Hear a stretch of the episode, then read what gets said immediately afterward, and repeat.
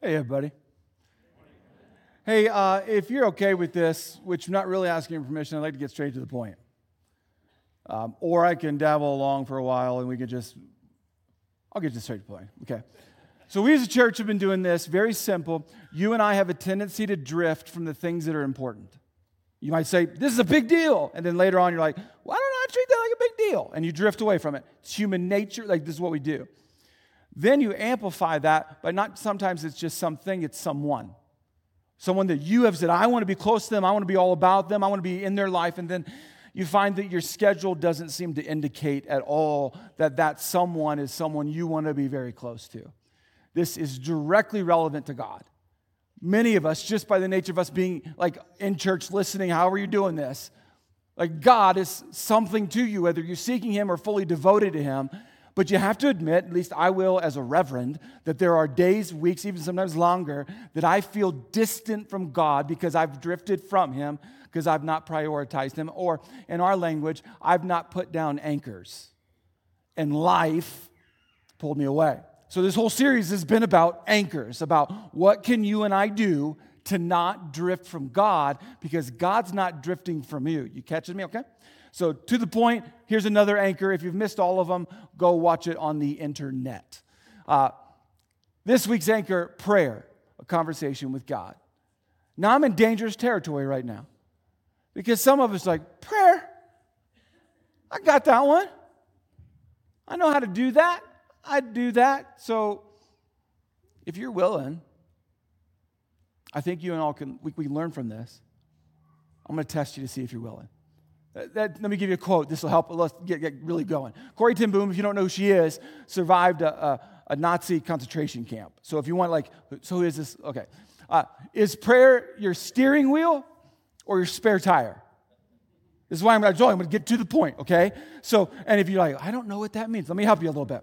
Uh, is, it, are your conversations with God such a priority that based on your conversations with God, that's how you do life? You, you drive life like that? Or are your conversations with God when all of a sudden you hear a rumble in the back rear passenger tire, so you got to get the spare tire, you're like, God, I need you now, right? That's, that's what she's getting to much quicker than I just did. One classic sentence. Think about how big conversations are to you. If you've ever wanted to be bonded to someone, you typically landed at some point that you needed to leave text and actually have a face to face conversation. If you ever needed to correct or connect, the face to face, I know we love the digital world and it's fantastic, but we all would say it's when you have that face to face conversation, when you begin to speak and you begin to listen, that that's how things are mended. That's how we catapult into another level with relationships. Conversations are a big deal, specifically with God. Let's go to the Bible and just see a few examples. Very simple. Uh, and this is the confidence that we have toward Him that if we ask anything according to His will, He hears us.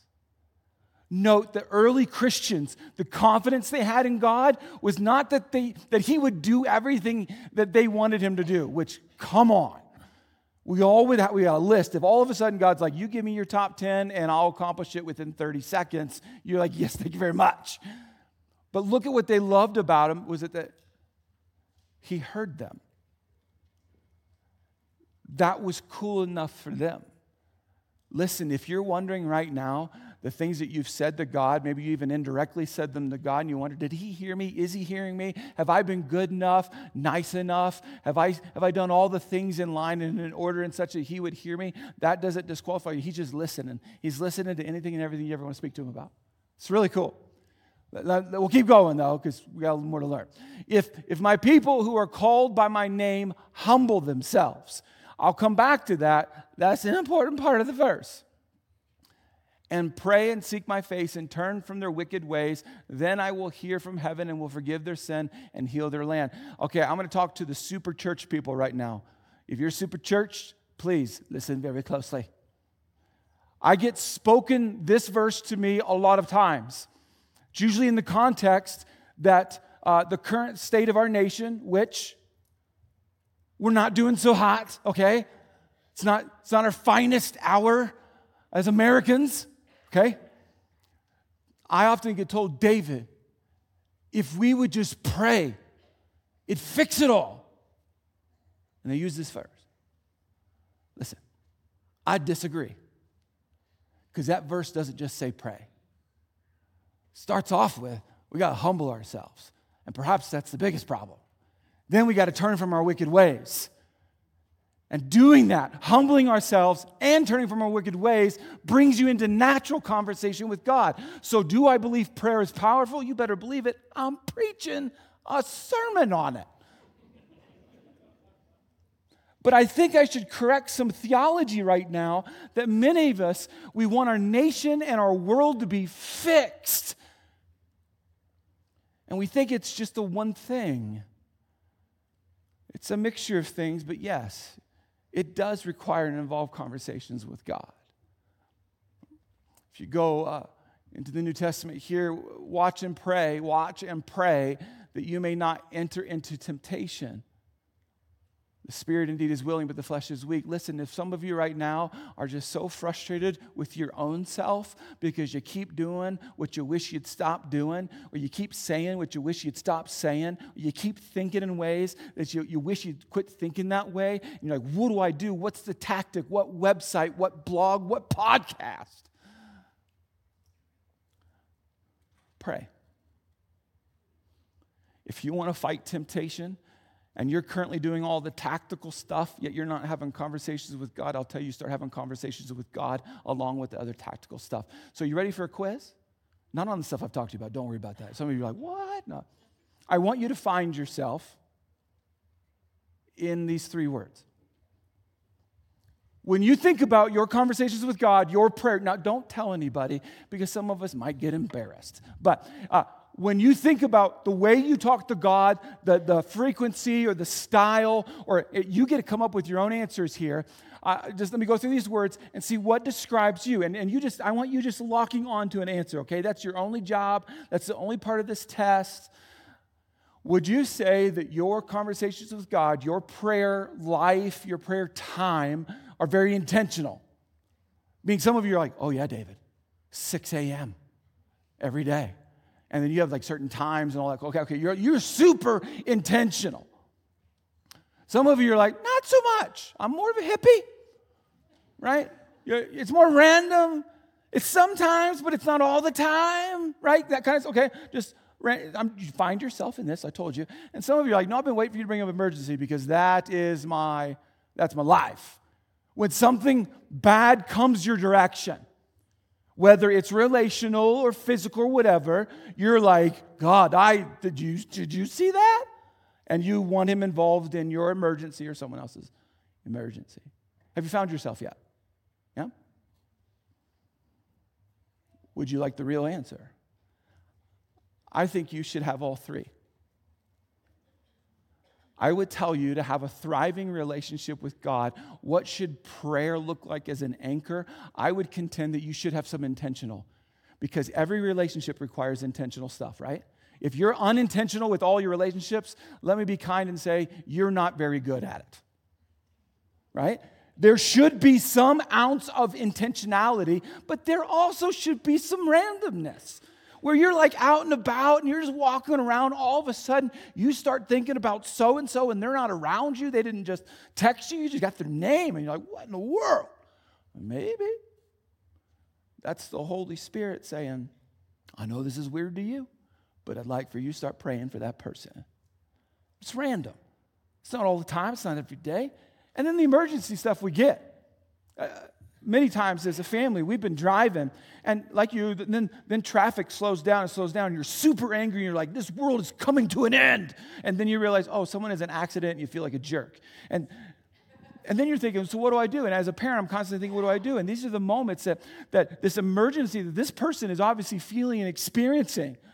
One of the great things you can do as a family is like let's pray for this person. It's not our emergency it's their emergency let's pray for them what I'm telling you is if you want to have this anchor in your life, you should say, I need all three. That's why you and I don't need to just say, hey, go pray and figure it out. There's a bit of relational factor to it. You see that? So I want to, I want to deal with two questions. They're the reason is the, the top questions I get asked. Who am I praying to and, and how should I pray?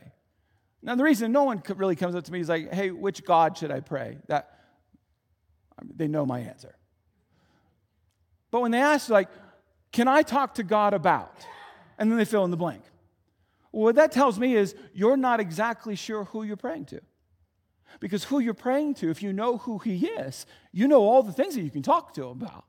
So I want to talk about who am I praying to, and then I do want to get to uh, how should I pray, because many of us feel you. Maybe this wouldn't shock you, super insecure on am I praying the right way? Am I saying enough? Am I saying too much? Typically, yes to both of those, right? So let's start with who am I praying to? And I'm going to give you three big words, not for the sake of giving you big words, but they'll be helpful for you to understand who you're praying to. First one is God is omnipotent. So some of you are like, I'm not writing down omnipotent, I'm going to write down David's description of it, all powerful. But I, I think it's important for us to get educated should you ever read about this. God is omnipotent. It means He's all powerful. He's not limited in any sense of the power word. Isaiah 14, the Lord of heaven's armies has spoken.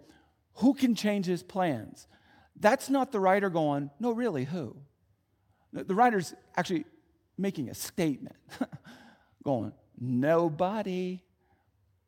When his hand is raised, who can stop him?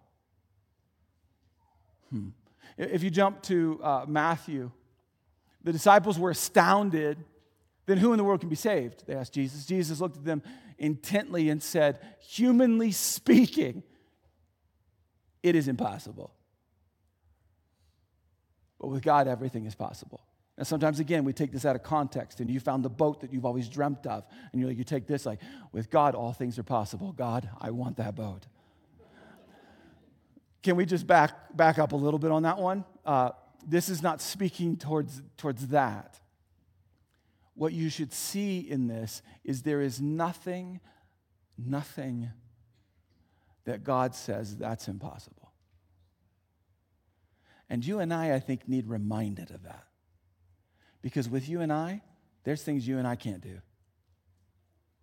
Uh, let's go to uh, another big word God is omnipresent, literally present everywhere. I know we use terms now, and boy, I really felt like God was there. True. But even in the dark spaces, well, here, Psalm 139 I can never escape from your spirit, I can never get away from your presence.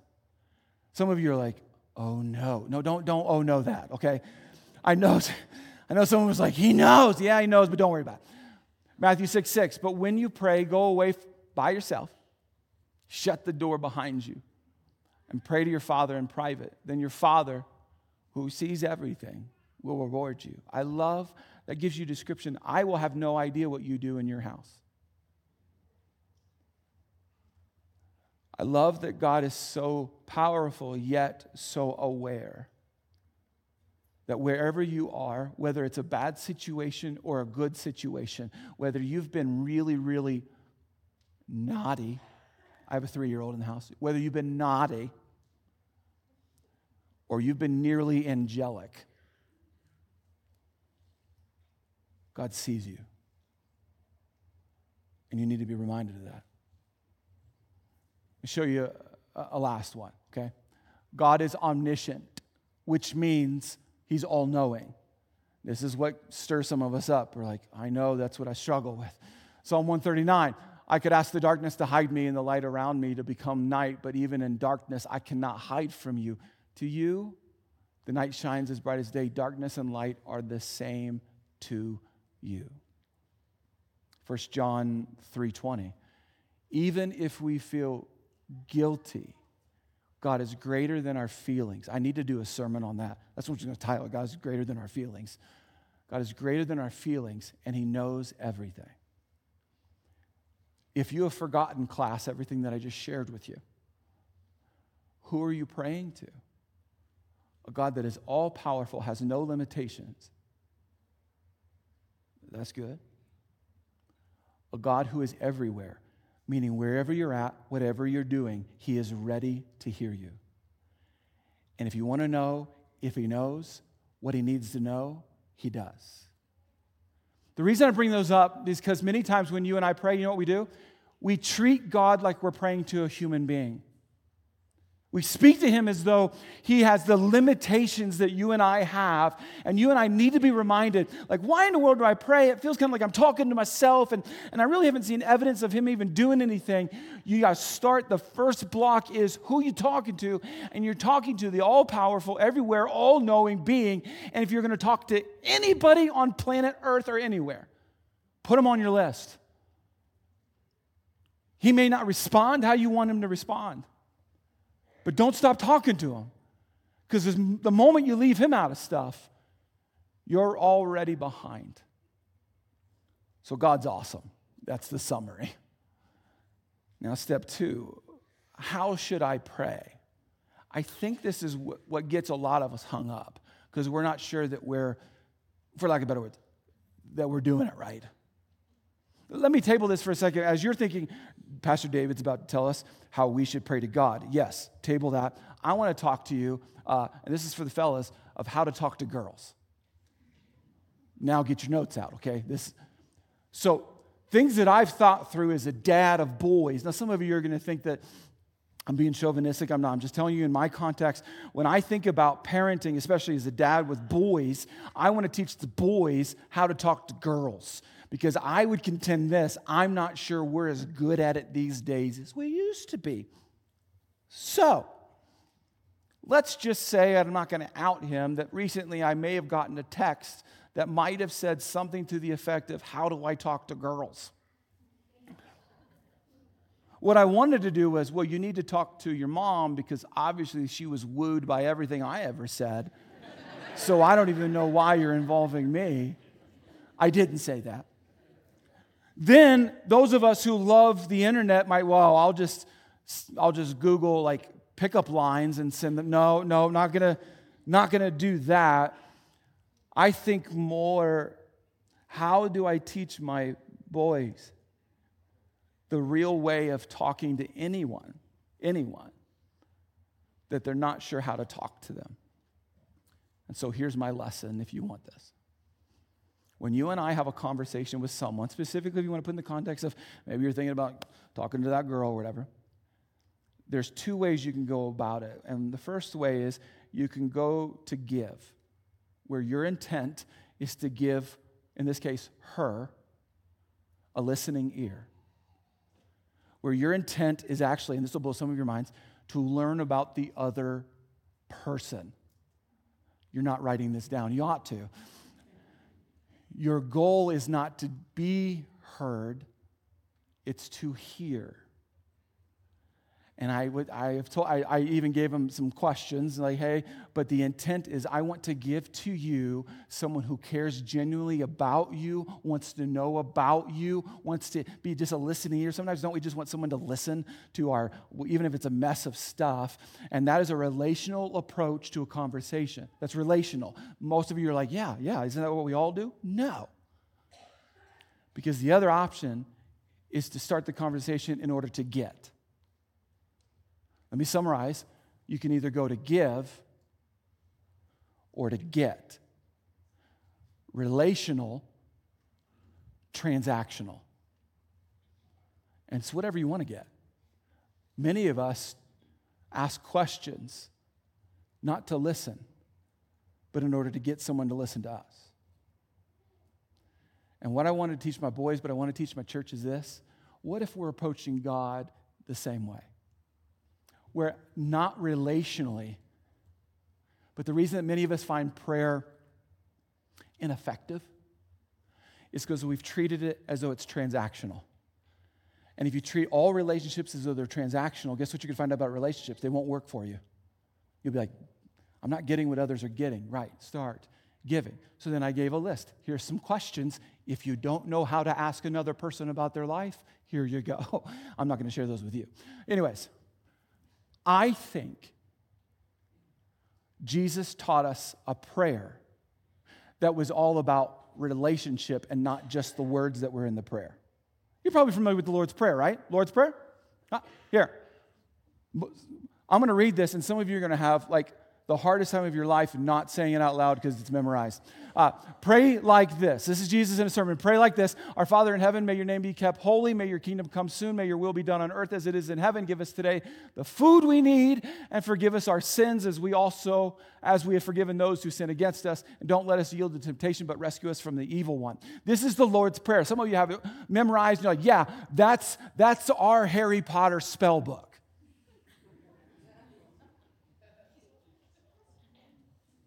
Hold on to that thought. I think some of us are treating the Lord's Prayer as it's something that's the only thing we can speak because Jesus would ask, How do we pray? Or even included in the sermon, he said, Pray like this. So we're like, We got to pray those exact words. If we deviate from those words, we've screwed up and he doesn't like us. I disagree. In fact, I've reworded the Lord's Prayer out of danger. I know some of you are like, What? Uh, Jesus did not mess up but I want you to understand what he was saying. Here's what he was saying. This is pray like, pray like this. God, I'm not in this alone. Remember, our Father, not my Father. Our, our collective. God, I'm not in this alone. You are the Almighty, Holy God. You are Him. Uh, you have my allegiance. I don't know if they still do it in all schools, but I remember growing up, you started the day basically swearing your allegiance to the nation, right? Why would we not do that to our God? Just thinking out loud logically. You have my allegiance. You know what is best. You have all authority. Those two lines I don't like, okay? There's a lot of times like, God, I know you know what's best, but I have an alternative idea that I think still meshes with what you might think about. And no, it's, it's difficult to talk to God and say, I know you know what's best and you got all authority, but I'd like to do my thing. Then watch this, and some this may be something you guys have missed. I don't know. Uh, I need you to provide for my body. Remember in the prayer, um, I need food. I need you to provide it. I need you to provide for my soul. I need forgiveness. I need you to provide for my mind. Not only do I need forgiveness, I'm going to need some help forgiving my coworker. And I'm going to need wisdom and discernment on fighting the devil. That sounds like mind stuff, and I need you to fight for me. What I would contend is when Jesus taught us how to pray, he was saying, Talk to me relationally. Those are relational words mind, body, and soul. I believe with all my heart that Jesus wasn't given us like this spell. It's an invitation to a relationship. That when you and I are having conversations with God, yes, there are books of prayer that are fantastic. Because if you're like me, sometimes I don't have the words that connect to my feelings, so I need help with words, right? But don't miss that it actually was an invitation to belong to Him, to connect to Him, to become like Him. It's a big deal. Now, why does He want to be in a relationship with you? Here's my conclusion, and I think it has merit. Uh, you don't go into battle with casual acquaintances. If you're going to have the fight of your life, do you want to involve a God that you don't even spend time with and don't even know? Some of you are like, yeah, I still do. then make it a bit more personal. If you're about to have the fight of your life, are you going to go up to some random stranger on the sidewalk somewhere and say, hey, I need your help? No, because you don't know them. What I would conclude is this prayer is not some like ritualistic thing that we're trying to achieve in order to get God to like us. It's this relational aspect of conversations.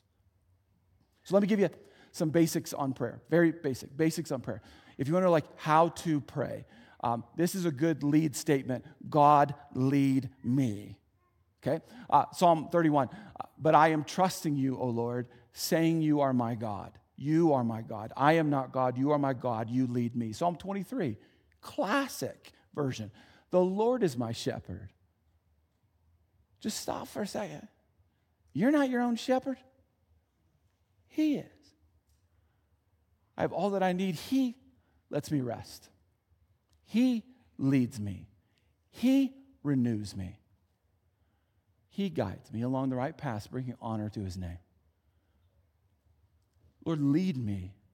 If you were part of our, our, series where we unpacked when Jesus said to his disciples, Come follow me, and I'll make you fishers of men, and we talked about the first part, Come follow me, being our approach to exalting God. If you want to know the literal way to practice this, this out, this approach, if you want to live your life purpose to exalt God, one of the most practical ways to do that is with prayer, starting your day, and as often throughout your day and night, God, lead me. You are greater than me. You are more powerful, you are all knowing, and you are everywhere. God, lead me. This is a fantastic way to literally apply Scripture. Now, give me some practical ones. Here's practical stuff. If you, those of you who like, like, tell me what to do. Okay, uh, start in your day with prayer. Some of you are like, well, I should do more. Well, if you're doing nothing, do this first. Start the day and end the day. As you progress, pray with the person. Here's what I mean. Some of us who are like super Christians, right? People come up to you and you're like, hey, will you pray for? And you're like, yes, I will. And have you ever forgotten? Do you want me to have you raise your hands? I'm not going to. When someone comes up to you and says, hey, will you pray for? I have a suggestion. Say yes and do it right there. Now, some of you are like, but there's people. Yeah. You're like, what do I say? I'll give you the words God, help him. Amen.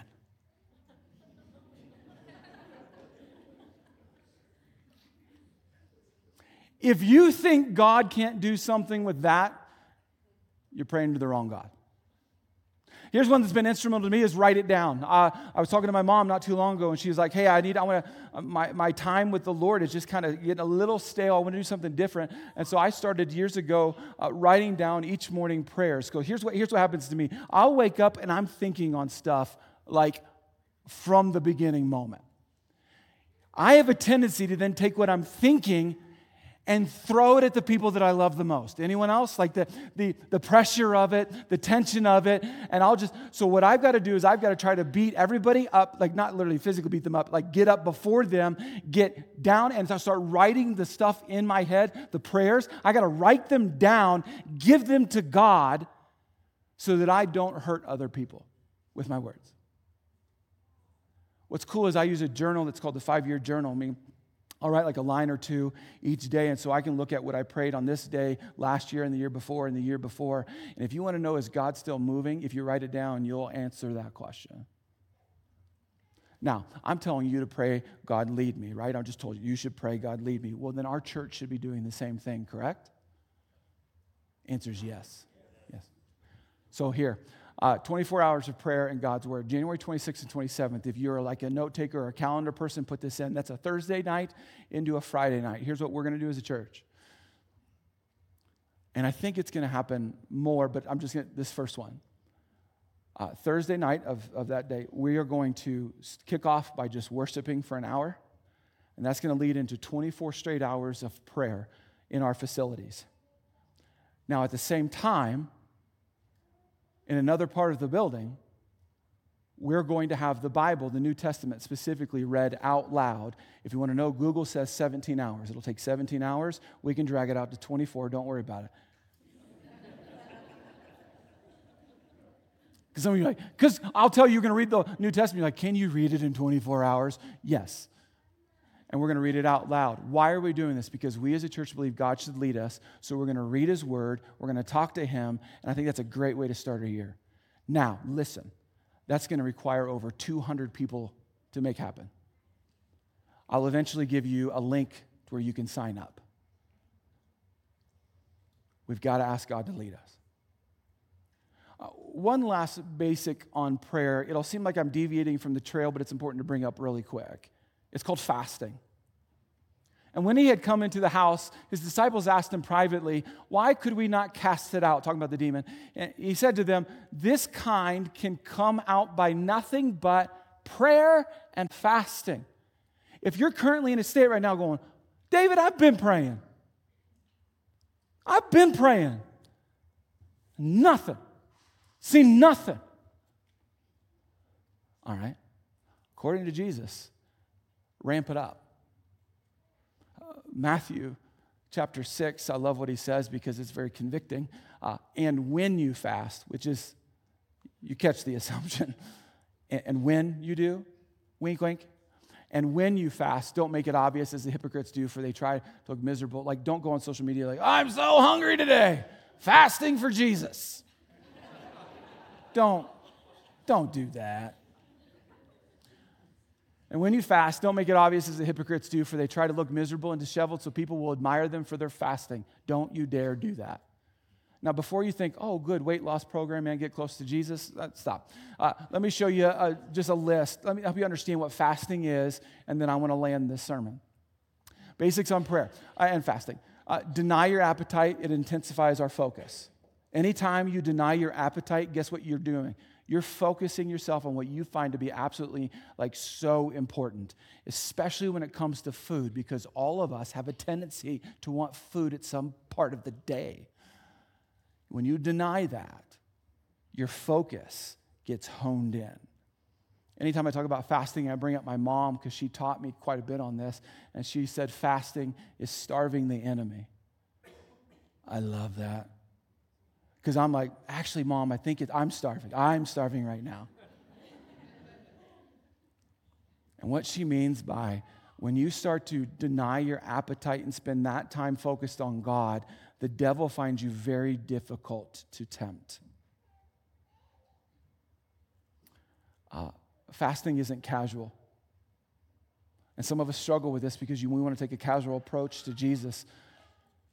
Uh, it's searching submission, it's sacrifice. It's actually saying, notice something you even your body craves. Now, some of you are like, why would God make me want to hurt my body in order to spend time with them? Well, if you study the science of fasting, I'm not talking about starvation. If you study the science of fasting, actually would say at portions and, and appropriate times, it's actually healthy for your body. Hmm. So let me tell you a quote, and then I want to tell you a story. Leonard Ravenhill, very popular writer on prayer. Prayer is not a preparation for the battle, it is the battle. If you don't like your answer to the prayer question earlier about emergency, random, or intentional, you're like, yeah, you've not treated it as the actual battle. So here's a story 1926, uh, I believe in June of 1926, a man by the name of James, he went by Jim, got married. Eventually, he and his wife would have three kiddos, three boys. What a household. It's a cool picture. Um, James has written about himself, and what I can tell you as I've read this, that picture doesn't tell you all that's going on. What I can tell you by his own words is James or Jim was an incredibly angry man, very far from God. In fact, God was one of the people he is angry at. The way he writes is with his mouth, he would destroy people, say things physically, he would often have major outbursts. You may not be able to tell in this picture, but he has major arthritis. Now that I tell you that, you can see that he's even slightly hunched a bit. What I can take you further in his life, sitting next to his wife, he's got crutches. The reason he have crutches is because his arthritis would get so bad that he would have to walk like this on crutches just to be able to get around. He could hardly look at you in the face. Extreme pain almost all of his life. With that, I want to read you something that he wrote. I have it here. On August 9th, 1940, God let the arthritis lay hold on me again and took me off my feet. With wife and others praying for my salvation and my body racked with pain, I went through the agony of hell. My doctor took me to the hospital for 12 days for observation. While there, I had a host of friends come and see me, but only one professing Christian beside my preacher. It's always beside my preacher. You can laugh, that's fine and my people. But you see some anger there, some expectations that are unmet. The devil got in me so strong because my wife didn't do something for me when I wanted her to. That I got so mad, I beat on the cabinet with my fist until I skinned it and broke the door and pleaded with her to bring me the butcher knife so I could, I quote, cut my throat and die and go to hell.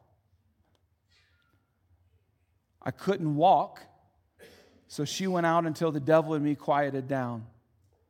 I never asked her, but I guess she must have been praying for me while she was out, for God was talking to me. God was talking to me, and the devil was getting scared. God said, What about John 3:16? For God so loved the world that he gave his only begotten Son, that whosoever believeth in him should not perish, but have everlasting life. I woke my wife one night about two o'clock. I asked her if she would do something for me. She said, I never refused to do anything for you, did I? No. But will you pray for me? Her eyes grew big with wonder and filled with tears, and she said, Jim, do you mean it? Yes, I do. I was getting desperate, and my soul was filled with agony, but Jesus is a great physician. While wife and I were praying, God gathered me up in his arms and rejoiced over me. There was a camp meeting in heaven over a mean and vile sinner that repented.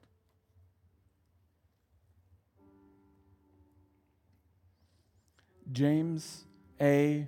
Canaan. It's my great grandpa. The way he's described by himself was he's a pretty bad man. And his wife was praying. I bet she wanted to give up. And then he starts praying, and God starts working.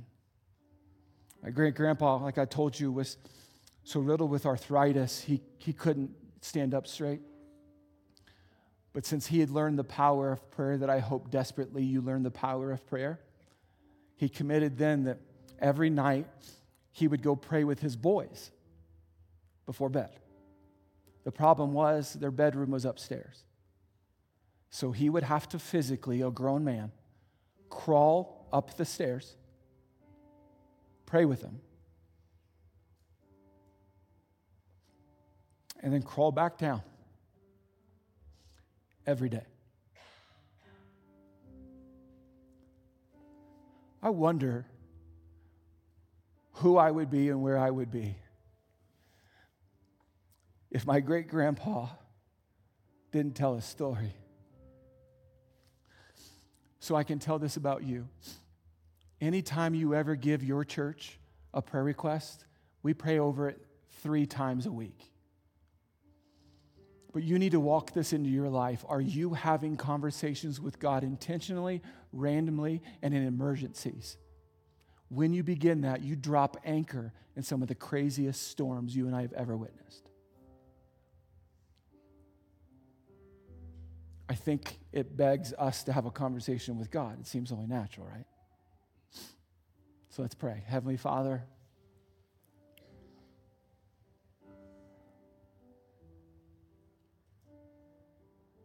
God, we're going to sing a song to you, and, and may it be a prayer.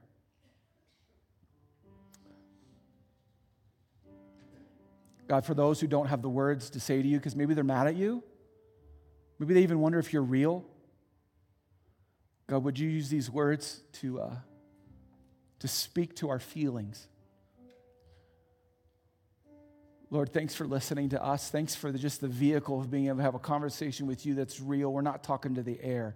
We're talking to the Almighty God, creator of everything. So, God, we give you our hearts.